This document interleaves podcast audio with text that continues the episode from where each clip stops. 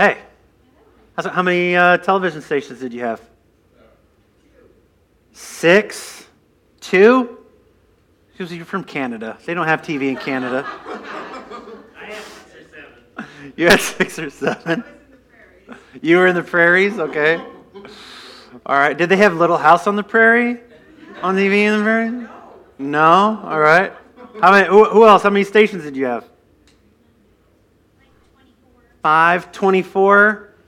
Yeah, yeah, yeah, yeah. We, well, you were, you were, you, you know, you're a millennial. So, you know, like I think the, it, something interesting about our generations is that the older you are, the chances are the fewer stations you had.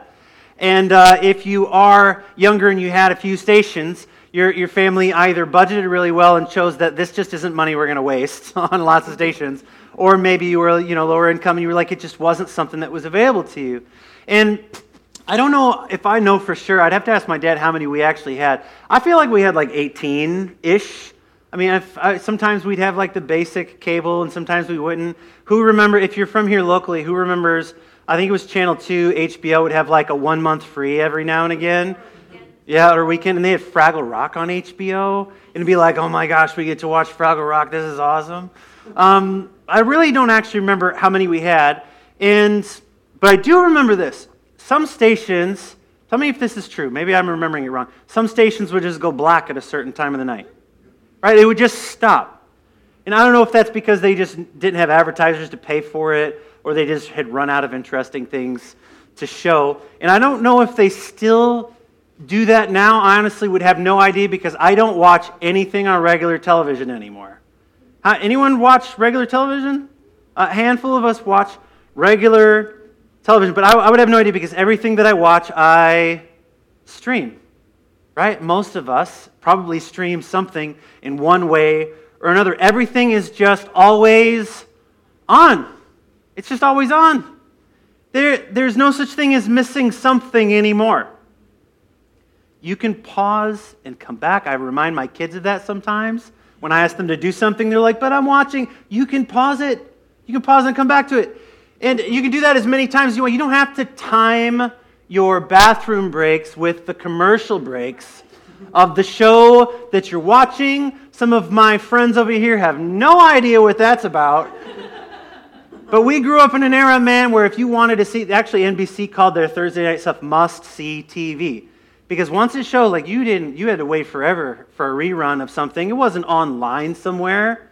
And it took them years before they would ever even put anything out in, in any other format.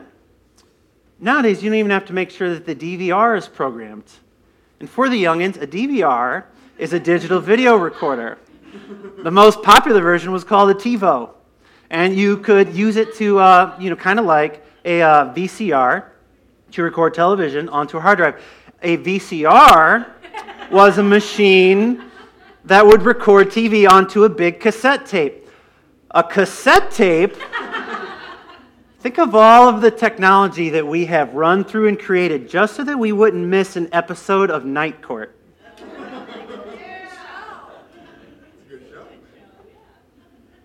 I don't know what comes next. I don't know what comes after streaming because it, it seems like the pinnacle of it, the most on demand, unless it's streaming directly to our brains. because now we can be under our covers, in our bed, in a place of rest, in doom scroll for hours. We can binge watch an entire season of Golden Girls. Our heads are on our pillows, but our brains are in the cloud.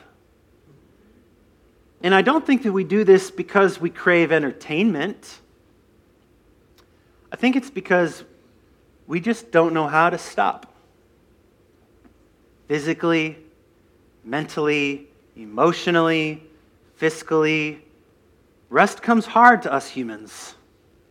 For example, in the U.S., in a country that has no national mandatory or guaranteed paid vacation guidelines, half of us don't use all the vacation days that we have earned.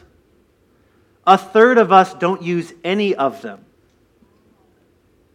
We don't know how to stop how to rest. And I think that Christians, Jesus followers, are meant to lead the way in rest. I think The first page of discipleship is rest because rest isn't what we earn from Jesus, it is a gift and an invitation that we receive through Jesus. Rest has to come first because life flows from rest. And work is a byproduct or a product of rest and life.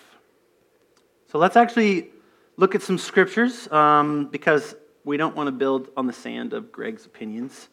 We want to see what Jesus said and how God has been weaving rest through the story for thousands of years. Now, similar to last week, instead of standing, I'm actually going to be referencing a lot of scriptures throughout, and so I'm going to go ahead and pray. But if you want to have your Bibles ready for different references, I'll tell you what they are throughout. All right, let's pray.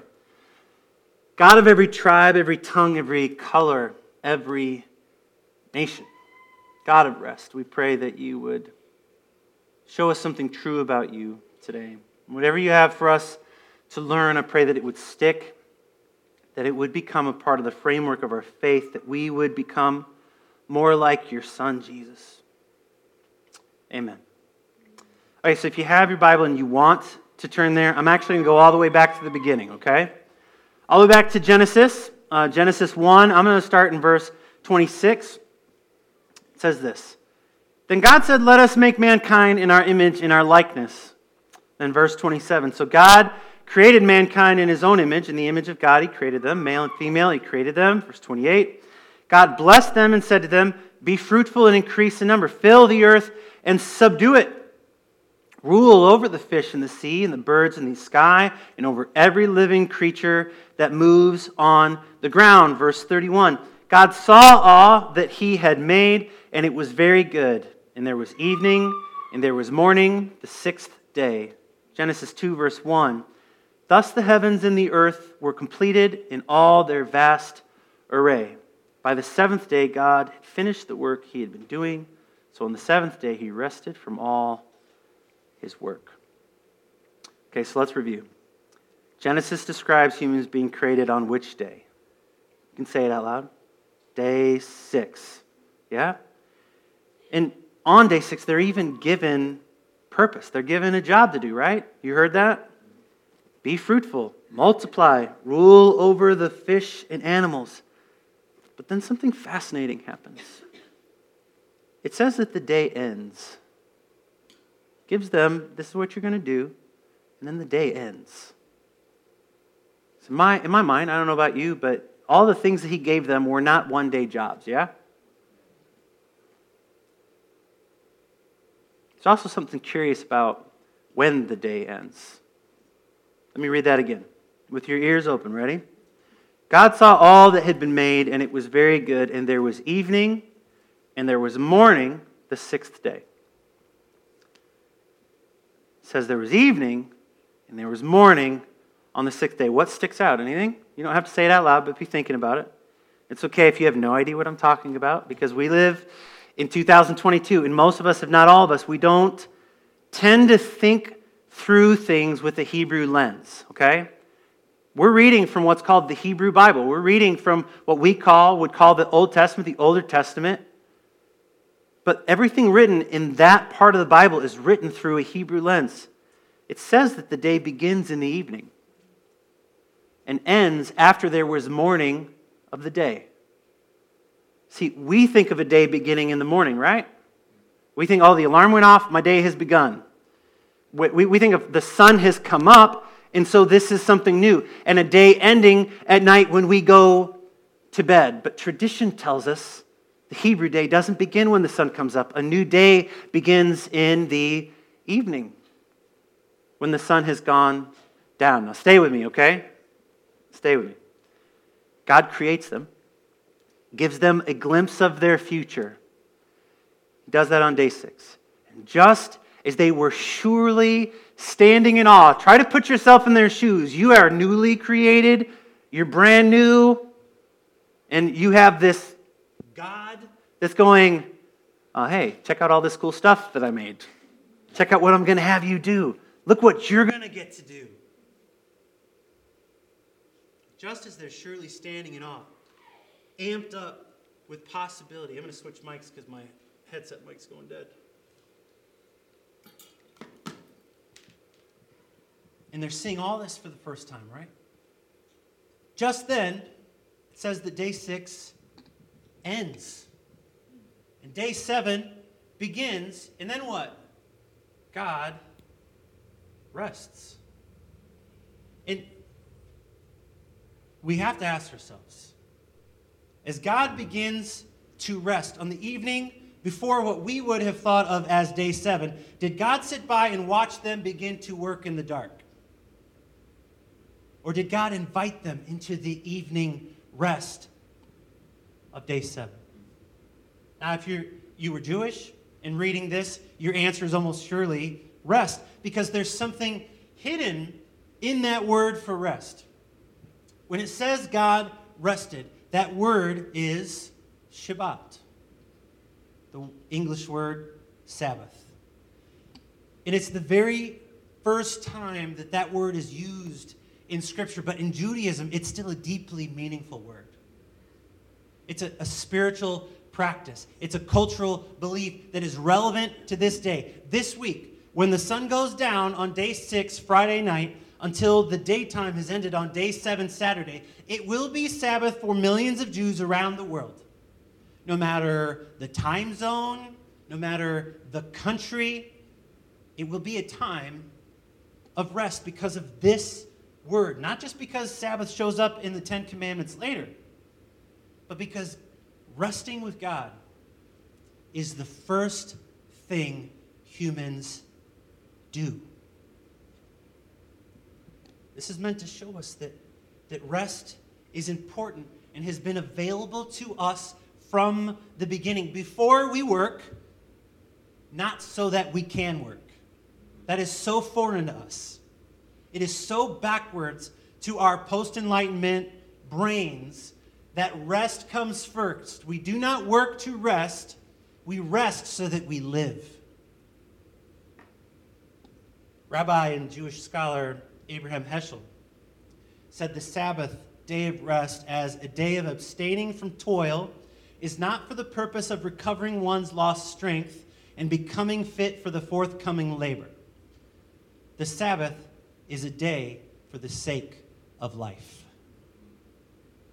Rest is not a reward for work, and rest is not simply to ready us for work. Rest is a gift that enables life. And so the God who needed no rest chose to rest, chose to Sabbath so that we could, so that we would know from the beginning that this is our example, that we can rest. Rest comes first. Now, if you fast forward in the scriptures to the next time that the word Shabbat shows up, it's been more than 2,000 years by the next time that this word shows up. And in that, literally, you could read into that a little bit and go, okay, well, between here and there is all the time that sin has been ravaging the world. Eventually, the Israelites, they're enslaved in Egypt. It's not until Exodus chapter 5 that we see the word Shabbat again. And it's not God that says it. Exodus 5, what happens is that God has called Moses and told Moses, I need you to go and free my people. I've heard their cry. It's time for you to go and free them, okay? Exodus 5 is the first face off between Moses and Pharaoh. He says, You have to let these people go out and worship God. And Pharaoh says this Exodus 5 5. Look, the people of the land are many now, and you make them rest from their labor. That word rest is the word Sabbath. Pharaoh is angry because God has sent Moses to have his people Sabbath. God has sent his people to rest. And so, what does Pharaoh do? Anyone that's familiar with this story, immediately after this, he punishes the people and makes their work even harder because they Sabbathed, because they rested. Slave di- drivers hate rest. They will want to punish you for slowing them down. But we don't need to punish ourselves. Some of us, maybe most of us, in one way or another, have a little Pharaoh on our shoulder, in our ear, in the back of our head, always telling us that we haven't done enough, we haven't worked long enough, we haven't made enough, we haven't accomplished enough with our life just yet. We rest and then we punish ourselves by working even harder. But God knows the purposes that He has for us. In Genesis, He wasn't afraid that they would get behind if they took rest. God was not afraid that they would get behind on the purpose that He had given them if they rested. And today, God isn't your Pharaoh demanding that you get back to work. God invites you into rest that leads to life. Rest is a proclamation of freedom. Choosing to rest makes you an abolitionist. To say, I will not be enslaved to this anymore. Now, it's only after all of this, after the people have escaped their slavery by the power of God, that then they're given Sabbath as a command that the seventh day they must rest, which is honestly, open our brains, which is honestly a brilliant reversal. It's a brilliant, it's fascinating because for hundreds of years, the Israelites had been commanded to what? To work. And now God is saying, You are no longer commanded in that way to work, but now you are actually commanded to rest. They'd gone hundreds of years without permission to rest, and now God is going, No, you have to. You have to rest. Of course, the first step of the blueprint of discipleship that we're talking about here isn't specifically the concept of Sabbath as much as it is the concept that God gives us rest. And it's specifically not about the legalism of having to do something in a specific way, the same day off every single week at the same time. It's about the rest that God offers us, period. Rest from an unhealthy tyranny of work and from an unhealthy life pattern. And I'll tell you why. For one, the Bible writer Paul encourages us. He says, we don't need to get stuck in a legalism about which day is our day of rest. In Colossians 2:16, he says this, therefore, do not let anyone judge you by what you eat or drink or with regard to a religious festival, a new moon celebration, or a Sabbath day. Why, he says? Because these are a shadow of the things that were to come. The reality, however, is found in Christ. He's not saying don't rest. He's saying you can be flexible in your freedom because the depth and reality of your rest is actually found in Jesus, not a specific day. And so then we should ask, well, what did Jesus say? Right? Matthew 11, 28, if you want to turn there, you can. Matthew 11, we're going to be in 11 and 12 for just a minute here. Matthew 11, 28, one of my favorite verses. Come to me, all who are weary and burdened, and I will give you rest. Take my yoke upon you and learn from me, for I am gentle and humble in heart. You will find rest for your souls, for my yoke is easy and my burden is light. When Scott read that verse, I was like, You have no idea how prescient that is for today. Now, to be clear, when Jesus says rest in this passage, this isn't the same word. He's not saying, and I will give you Sabbath. This word means to refresh, it means to give repose or exemption from labor. Jesus is calling out to the tired, to the people trudged down by the rules, to the people crushed under life. Come to me. I have rest for you. Respite from the weight of this yoke that you carry. And again, like Genesis, there's something that isn't obvious to us because we don't see things with the Hebrew lens, right? But when he says, Take my yoke, when it said they would cut the, the, the string of the yoke, Take my yoke, my yoke is easy, my burden is light. The yoke that he's talking about, it's a Jewish metaphor for all the religious rules. In first century Palestine, Israel, if they were talking about all the law all together, they called it the yoke of the law.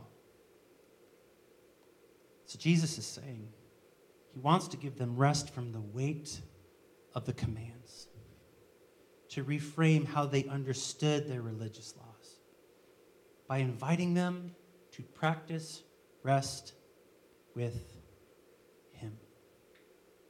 And while he doesn't use the word Sabbath rest in this verse, he does in the very next verse. 12, verse 1. At that time, Jesus went through the grain, grain fields on the Sabbath. His disciples were hungry and began to pick the heads of grain and eat them. When the Pharisees saw this, they said to him, Look, your disciples are doing what is unlawful on the Sabbath. But Jesus corrects them. He reforms, he reframes Sabbath and rest together. He says, For the Son of Man, that's the way he referred to himself, the Son of Man is Lord of the Sabbath. He says, I am the leader of this day of rest. In Mark 12, verse 2, or chapter 2, 27, he says, Then Jesus said to them, The Sabbath was made to meet the needs of the people. Listen to that. The Sabbath was created to meet the needs of the people and not people meet the requirements of the Sabbath. He's saying Sabbath and rest, as it turns out, is not a rule for us to follow. Rest is a gift that we receive as we follow Him. In the beginning, God gave us rest. When God saw that we needed it to be written in stone, He literally carved Sabbath into a tablet of the Ten Commandments and made it a command. And then Jesus, ah, this is fascinating, takes these hearts of stone and performs a brilliant reversal once again. He takes what had to be written in stone and he turns it back into flesh, called Jesus.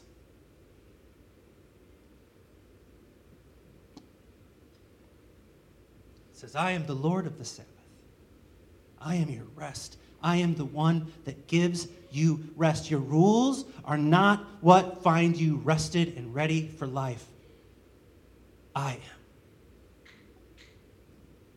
Last thing as I close up, I just want to point to John 13. Because last week I said each of these eight themes can be found in John 13 through 17, this last kind of sermon lesson that he's giving his disciples. In John 13, on the night that Jesus was betrayed, now, for the sticklers and theologians in the room, now it doesn't say that specifically in John 13. In John 13, John, for whatever reason, does not record them sharing the Eucharist for the Passover meal that night. But he does then say that this is the night that he's betrayed. And all the other Gospels describe that the night that he's betrayed is the night that they sat down for the Eucharist. And so we put the two together and we know that that's what's happening here, okay? John 13, this night, they sit down to a meal that we know to be the Eucharist. And before that meal, it says that he put a towel around his waist and began to wash the feet of his disciples. This was something that servants were meant to do. The disciples recline. Because back then, tables were low to the ground. You sat on the ground and you reclined, kind of like Lionel Richie on the cover of one of his albums. you shared a meal together. He goes around and he washes the dirt off all of their feet. They recline. He serves. But not everybody at the table was ready to rest and to receive what Jesus was giving. It says, 13, verse 6, he came to Simon Peter, who asked him, Lord, are you going to wash my feet? Jesus replied, You do not realize what I am doing, but later you will understand. Never shall you wash my feet, said like a true worker, said like a true person that doesn't know how to receive rest. Never will you do that for me, Peter told him. Jesus answered, Unless I wash you, you have no part with me. Listen, rest is not taken, rest is not earned, rest is received. Rest is not a sign, and well, actually, rest is a sign and a symbol of what we are becoming a part of and who we are becoming a part of because rest is found in a person, not a day, in a person. His name is Jesus. I hope that today we can see that the first step of discipleship is rest because rest means receiving Jesus. Saying, I will put down my way, I will put down my. No, you can't do this for me, God. But if you do not let me serve you, if you do not rest, if you do not sit back and let me give to you. So today, here, that God wants you to receive rest because he wants you to receive him. Because rest is not a day, he is a person. Let us pray. God, thank you for the way that you're working in our community. And I pray that today, for some people that have heard this for the very first time, that you would encourage them that they can receive your rest. The tension can be released.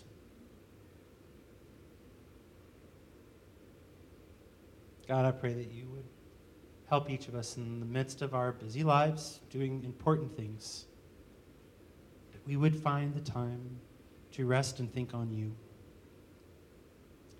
that you would lead us into life. That life would lead to meaningful work. Amen.